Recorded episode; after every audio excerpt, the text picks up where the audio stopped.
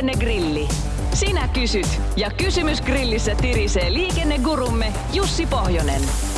Lähetä oma liikenteeseen liittyvä probleemasi Radionova liikenteessä ohjelmaan osoitteessa radionova.fi tai Whatsappilla plus 358 108 06000. Voisitteko vielä muistutella ja käsitellä, miten eri maissa erilaisia liikennesääntöjä, kuten esimerkiksi Ruotsin moottoritielle liittyminen, niin miten t- tällaisia erilaisia sääntöjä voisi vähän ihmisille muistutella? Joo, siinäpäs onkin meillä sitten niin kuin hommaa tehtäväksi ja melkein oikeastaan antaisinkin kotiläksyjä niille, jotka ulkomaanmatkoja suunnittelee, että kannattaa etukäteen perehtyä ja käyttää erilaisia nettisivuja, mitä aika hyviä nykypäivänä on olemassa. Sehän on ihan totta, niin kuin tässä viikko vai kaksi sitten, koska me puhuimme tästä moottoritielle liittymisestä, miten ne eroavat esimerkiksi pelkästään Suomen, Ruotsin ja Tanskan välillä, että kun Suomessahan on se kolmio ja liittyvä on väistämisvelvollinen ja, ja monet kuulijat kertoivat sitten, että Ruotsissa se olisi päinvastoin, eli Ruotsissa taas päätiellä oleva väistää sitä liittyvää.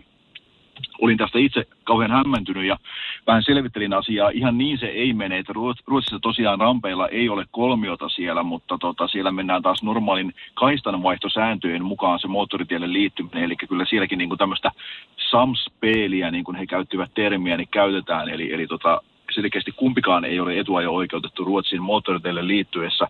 Eli tämmöisiä monenlaisia hassuja tai vähemmän hassuja erilaisia sääntöjä on, mitkä niin kuin eroavat aika tavallakin.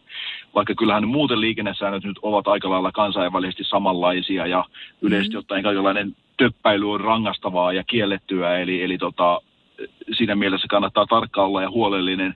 Ja kyllähän tietysti varmaan näin kesäaikaan meidän pitää aina muistaa nostaa tikun nokkaan nämä promille rajat, kun lähdetään tuonne mm, eri totta. maihin. Eli Eli, eli kun meillä Suomessa on se 0,5 rattijuopumuksen raja, niin aika monessa Euroopan maassa on kuitenkin se, että siellä on 0,2 ja Virossa taitaa olla ihan puhdas nollakin, eli, eli sillä kannattaa aika tarkkana olla, että ei luota siihen niin kuin Suomen sääntöihin, vaan kussakin maassa mennään maan tavalla. Hannu laittoi, että Autoliiton autoillen Euroopassa on erinomainen opas ulkomaan matkalle.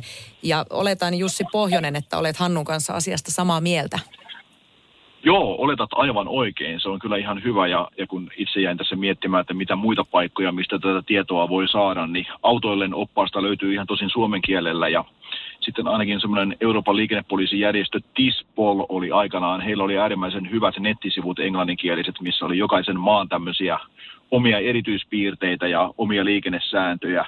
Ja kun nyt vielä pääsin ääneen, niin korjaan taitaa Virossakin sentään 0,2 olla promille raja, eli ei se sentään ihan puhdas nolla ole, mutta kuitenkin alhaisempi kuin Suomessa. Sitten Jussi Martan kysymys. Hän kirjoittaa näin, että saako B-kortilla ajaa traktoria ja voiko siihen laittaa peräkärryn?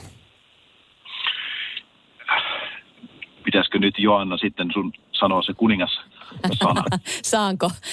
Tapauskohtaisesti lienee. Joo, tapauskohtaisesti oli aivan oikein, mutta kyllä pääsääntöisesti kyllä. Eli jos niin kauan kuin me nyt puhutaan tämmöistä normaalista maataloustraktorista tai yleisesti ottaen normaalista traktoreista, että ei lähdetä minnekään niin kuin isompaan maansiirtokoneeseen, niin kyllä totta kai saa ajaa B-kortilla ja aika isonkin peräkärryn saa kytkeä traktoriin, mitä voi ihan tavallisella B-kortilla ajaa. Eli tämmöisen niin kuin normikansalaisen normilaitteisiin, niin B-kortti riittää kyllä. Radio Novan liikennegrilli. Lähetä kysymyksesi osoitteessa radionova.fi tai Whatsappilla plus 358 108 06000.